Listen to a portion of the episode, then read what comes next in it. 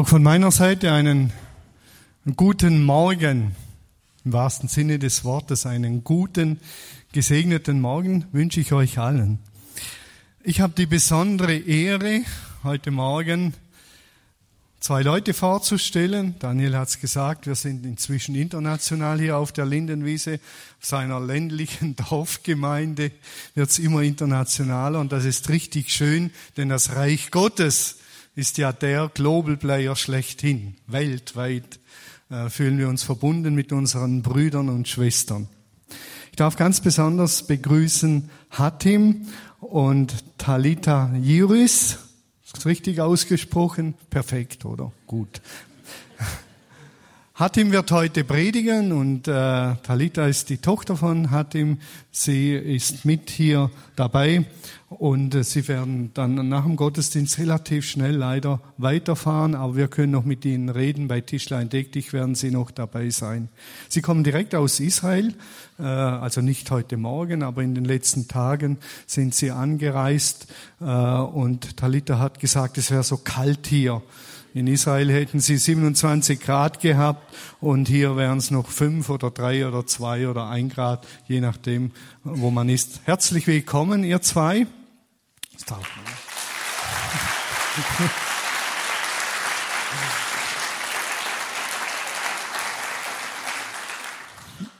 Ich habe mir was notiert, das kann ich mir nicht so einfach merken. Als ich Hatim gefragt habe, wie ich ihn vorstellen soll, hat er gesagt, ich soll sagen, Hatim ist Israeli, aber kein Jude. Er ist Araber, aber kein Muslim. Also das zeigt schon, also die Worte haben wir verstanden. Hatim ist Israeli, aber kein Jude. Er ist Araber, aber kein Muslim. Wahrscheinlich wird er nachher noch ein paar Dinge dazu sagen. So viel kann ich sagen, dass er eben einen israelitisch-arabischen Hintergrund von der Familie hat und einen griechisch-orthodoxen Hintergrund. Und in einer kleinen Baptistengemeinde bist du zum Glauben gekommen. Erinnere ich mich richtig. Dann hat er in der schönen Schweiz studiert, das heißt, er wird auch Deutsch predigen, nicht Schweizerdeutsch, aber Deutsch. Und wir freuen uns, dass du äh, bei uns bist. Vielleicht fragen sich manche, ja, wieso ist Hatim hier?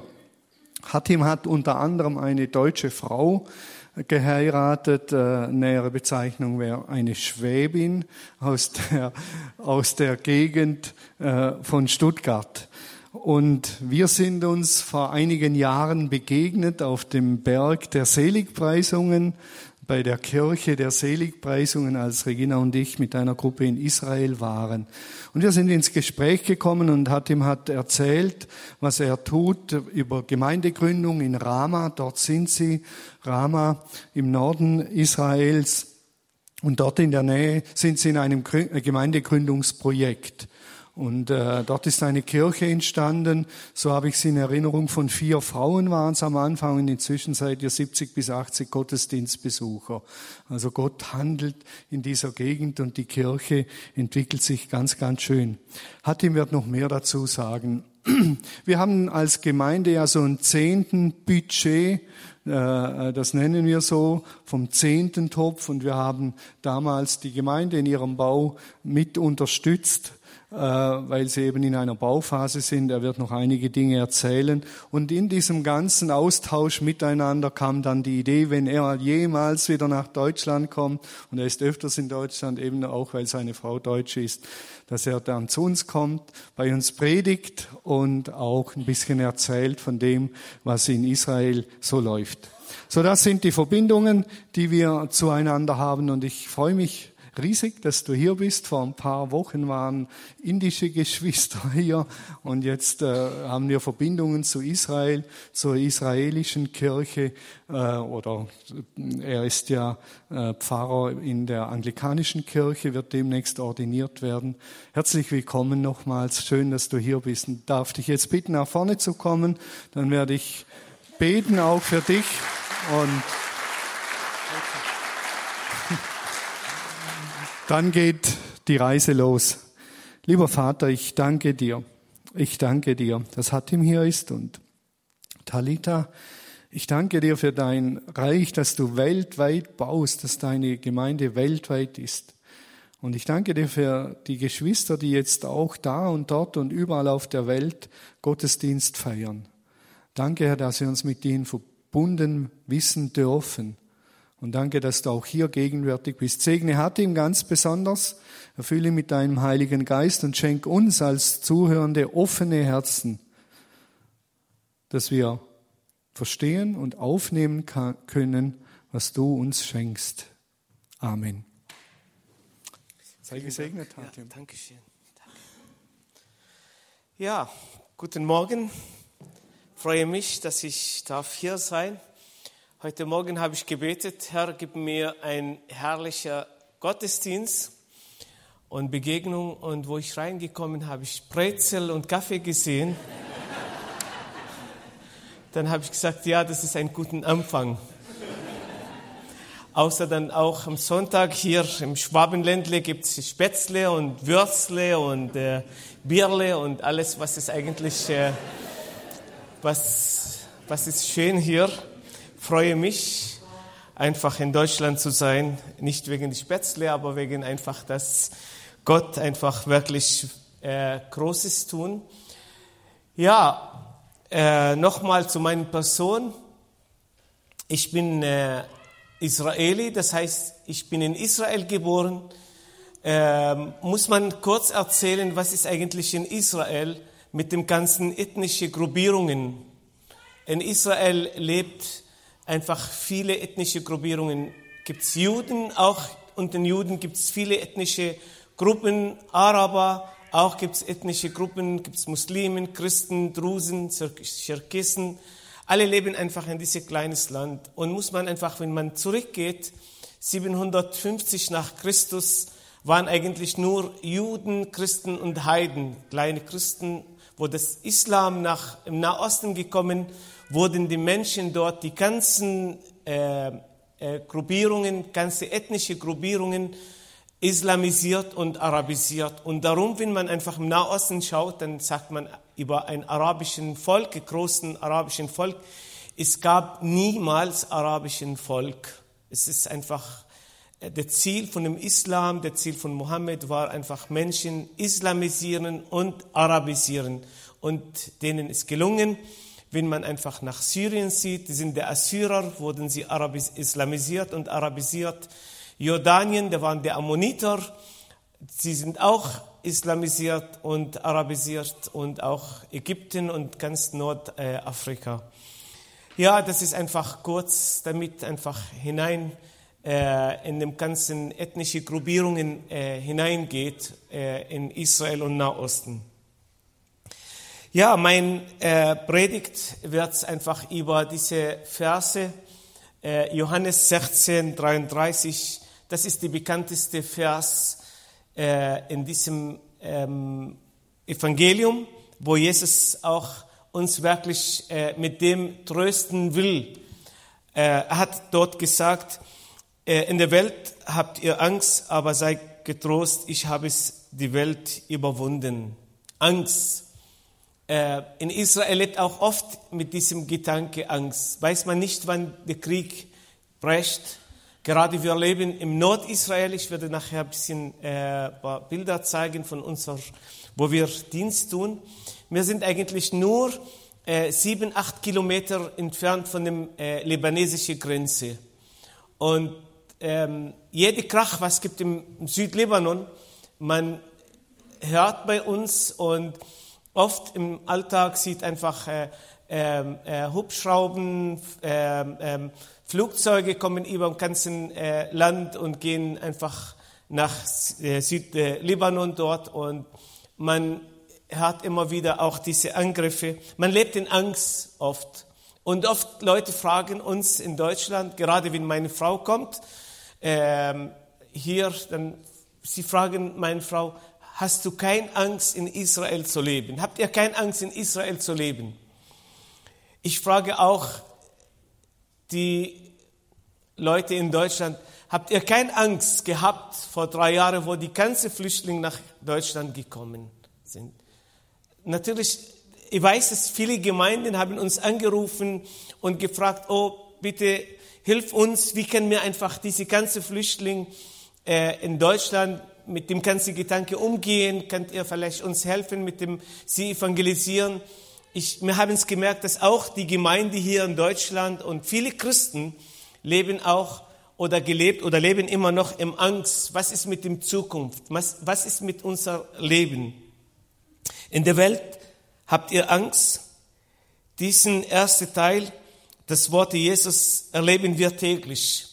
Angst von vielleicht Einsamkeit, vor Schmerzen und Tod, vor vielleicht politischen oder wirtschaftlichen Chaos, Angst vor dem Krieg, Angst um Kinder, um Enkel, Kinder. Jesus sagt, das gehört zu dieser Welt. Er sagt, nicht Glaubende haben keine Angst. Er sagt sehr nüchtern, die Welt, es ist keine Friedensoase, auch nicht für, der, für den, den glaubt. Darum kann die Bibel auch ganz offen von dem Angst reden. Der Psalmist im Psalm 31, Vers 10, einfach, er drückt seine Angst aus und ruft Gott und ruft einfach, sagt, Herr, es sei mir gnädig, denn mir ist es Angst. Dieses Thema in der Bibel kommt oft vor.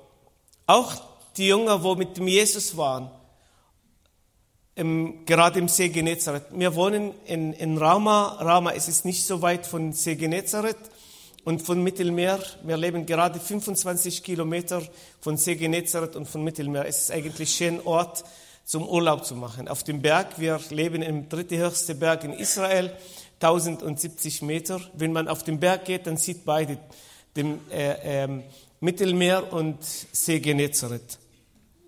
Und gerade dort geschah, dass es, die Jünger kommen von diesem Umgebung, die sind jeden Tag auf dem See. Petrus weiß viel, was es läuft im See. Und plötzlich, plötzlich kommt klein Sturm in dem See und dann haben sie Angst. Und dann rufen die Jünger dort auch, Herr, hilf uns, weil wir haben Angst von diesem Sturm auf dem See Genezareth. Oder gerade in Jerusalem, die Jünger haben so viel, äh, viel erlebt mit Jesus. Sie haben, sie es gesehen, wie Jesus viele Menschen geheilt. Jesus auf dem See gegangen, er hat Menschen vom Tod auferweckt.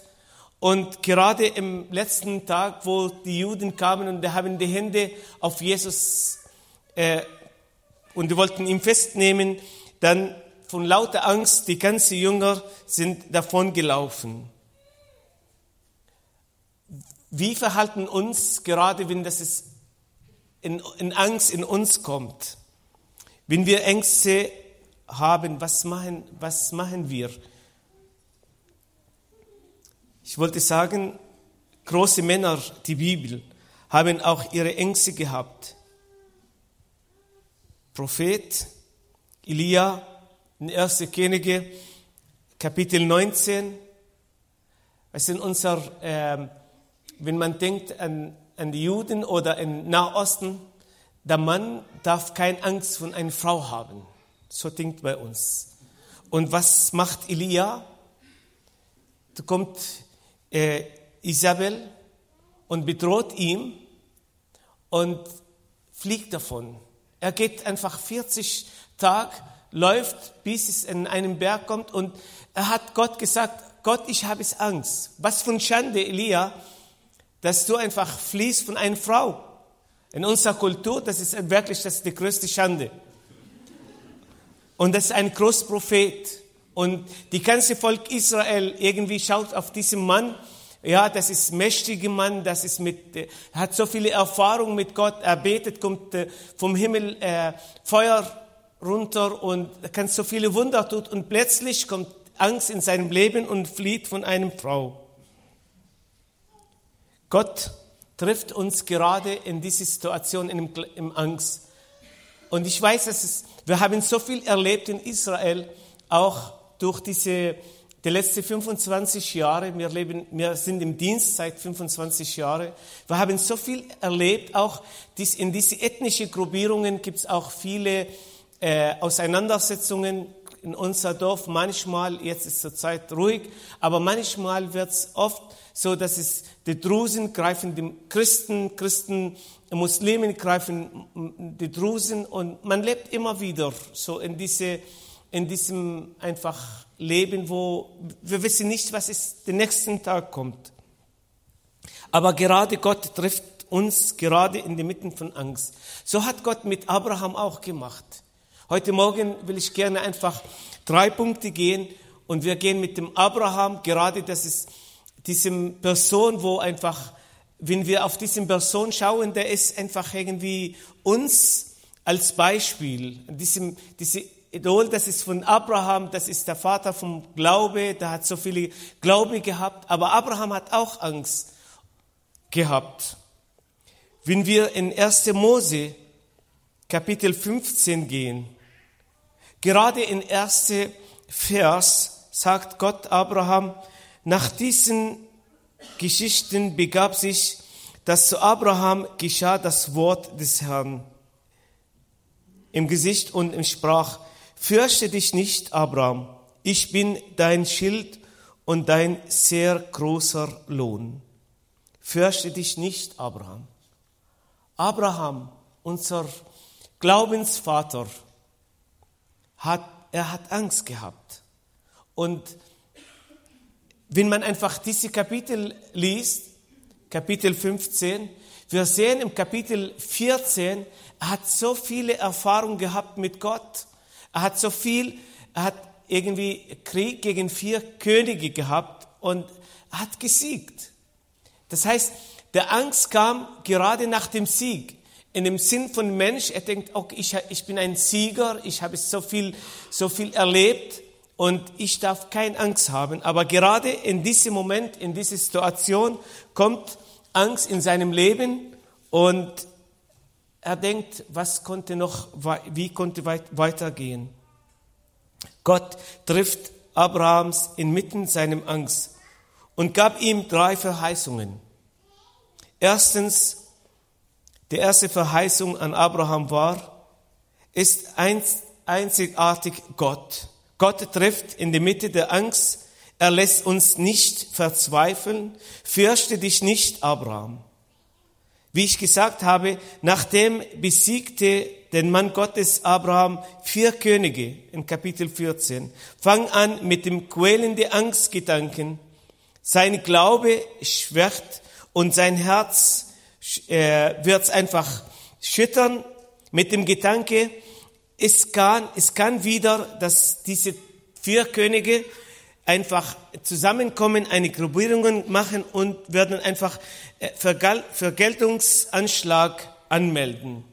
So kommt einfach oft die, was, was konnte noch morgen oder heute kommen oder Nachmittag? Manche Leute gehen, die haben vielleicht ein bisschen Schmerzen, gehen in, im Krankenhaus mit dem Gedanke, ach, konnte sein, dass ich habe es mal Krebs oder ich habe es mal, es, diese Gedanke kommt bei uns in jede Minute, in jeden Tag. Wie, wie können wir mit diesem Angst umgehen? Obwohl Jesus hat uns gesagt, hab keine Angst. Ich bin bei euch, ich bin mit, mit euch. In der Mitte der Kinder Gottes Ängste greift Gott an. Interessant zu sehen. 62 Mal in der Bibel kommt das Wort oder einfach nicht nur das bestimmte Wort, aber es kommt diese Zusage, hab keine Angst, kommt 62 Mal in der Bibel. 52 Mal im Neuen Testament, 10 Mal kommt im Alten Testament. 83 Mal kommt in der Bibel Wort verwandt mit hab keine Angst, sorgt euch nicht. Wenn wir zusammenzählen, sind Mehr als 145 Mal sagt uns, sagt uns Gott in verschiedenen Versprechen, hab keine Angst. Wie viel Mal muss Gott mit uns reden, damit wir wirklich ihm glauben? Gott will einfach uns heute Morgen sagen, egal in welche Angstsituation stehst, vertrau ihm und glaub ihm. Er wird es einfach dich rausnehmen. Zweitens gibt es in dieser Verheißung, was Gott Abraham gegeben, auch eine glückliche Verheißung. Nachdem Gott der Angst von, von dem Herzen Abrahams entfernte, machte er ihm schönen Versprechen und präsentiert sein dabei sein mit ihm. Er sagte ihm nämlich, ich bin dein Schild. Nicht nur zu verteidigen, aber auch Gott wollte Abraham Zusagen machen, ich bin dein Schutz, ich bin, ich bin mit dir, ich bin gerade in der Mitte von deinem Angst. Ich mache einfach, ich mache die Schritte mit dir. Jesus hat auch mit dem Jünger die gleich gemacht. Gerade wo sie in, dem, äh, in diesem Boot waren und die haben so Angst gehabt, Jesus kam in dem Boot und dann hat denen einfach gesagt, Friede sei mit euch. Ich bin bei euch, ich bin mit euch. Diesen, dieses Versprechen gilt auch an uns alle. Aber brauchen wir nur Vertrauen. Brauchen wir, dass wir wirklich unser Leben Gott nicht nur, oft sagen wir Gott, ich vertraue, aber Gott will, dass wir handeln.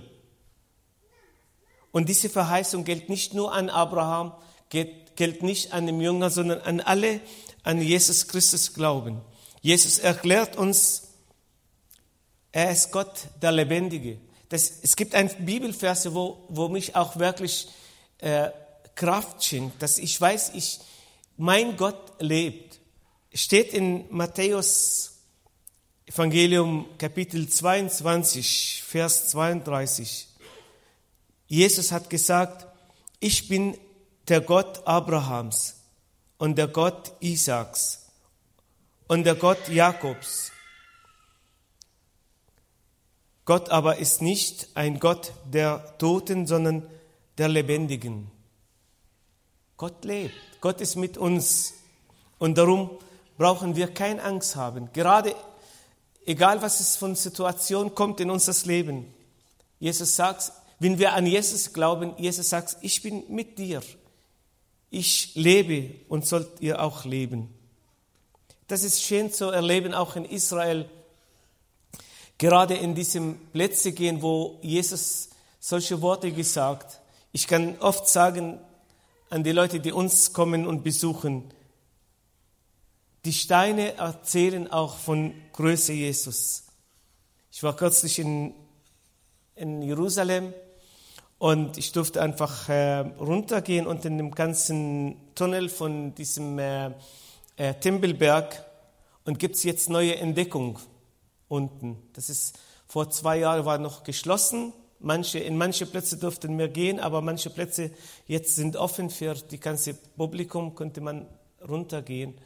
Und wir haben es wirklich gesehen in dem Platz, in einem Platz, wo es ganz neu geöffnet, eine kleine in einem großen Mauern, gibt es so diese Mauern von dem Timbelberg, ist ein so große Steine und in der Mitte von diesen Steinen wurde so ein klein äh, Laden oder so klein Loch und da hat uns der Mann erklärt, diese, diese Laden oder diese kleinen Loch wurde hier äh, Tiere verkauft, um einfach Opfer in dem äh, Timbelberg, in den Timbel reinzubringen. Und dann habe ich gesagt, schau mal, die, die Steine können uns erzählen, dass es Jesus war hier, Jesus lebt. Jesus hat auch, Jesus und Maria und Josef waren hier und haben diese zwei Tauben gekauft und die haben Jesus hineingebracht. Wir erzählen nicht nur Geschichten von irgendwie von, von, von weit, nein, wir, wir erleben diese Geschichten, wenn wir auch in solche Plätze gehen. Jesus ist mit uns, Jesus ist bei uns. Dritten, dritte Verheißung, gibt es eine Belohnung. Im Neuen Testament sagt uns die Bibel dreimal, Abraham hat Gott geglaubt und ihm wurde gerechnet. in Römer 4, Römer 4, Galater 3 und Jakobus 2. Gott belohnt Abraham, weil er hat geglaubt.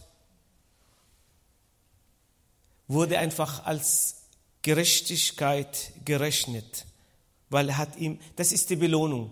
Wenn wir an, an, an Gott glauben und nicht nur glauben, sondern nur sagen, ich glaube nur, sondern wirklich ihm vertrauen, dann wird es uns auch belohnt. Gott belohnt deine Glaube, wenn du ihm glaubst. Und dies ist passiert auch in Abraham. Ich bin dein sehr großer Lohn. Gott freut sich, wenn wir ihm glauben und gehorchen. In Hebräerbrief, Kapitel 11, Vers 6 steht geschrieben dort, aber ohne Glaube ist unmöglich, Gott zu gefallen. Denn wer zu Gott kommen will, der muss glauben, dass er sei und denen, die ihm suchen, ein Vergelter sein würde.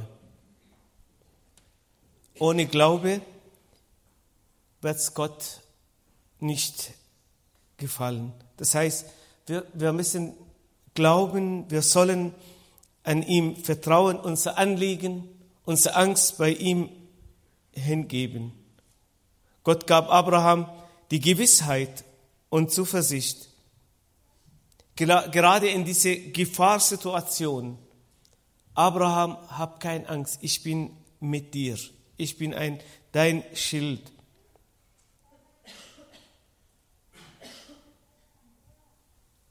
Was machen wir, wenn mal unser Leben wird mal von Krankheit hineinkommen oder wenn wir unser Geld verlieren oder unser Haus oder ich weiß nicht, in welcher Situation stehst. Jesus sagt uns, aber sei getrost, ich habe die Welt überwunden. Jesus gab einen Grund, dass wir keine Angst haben sollen.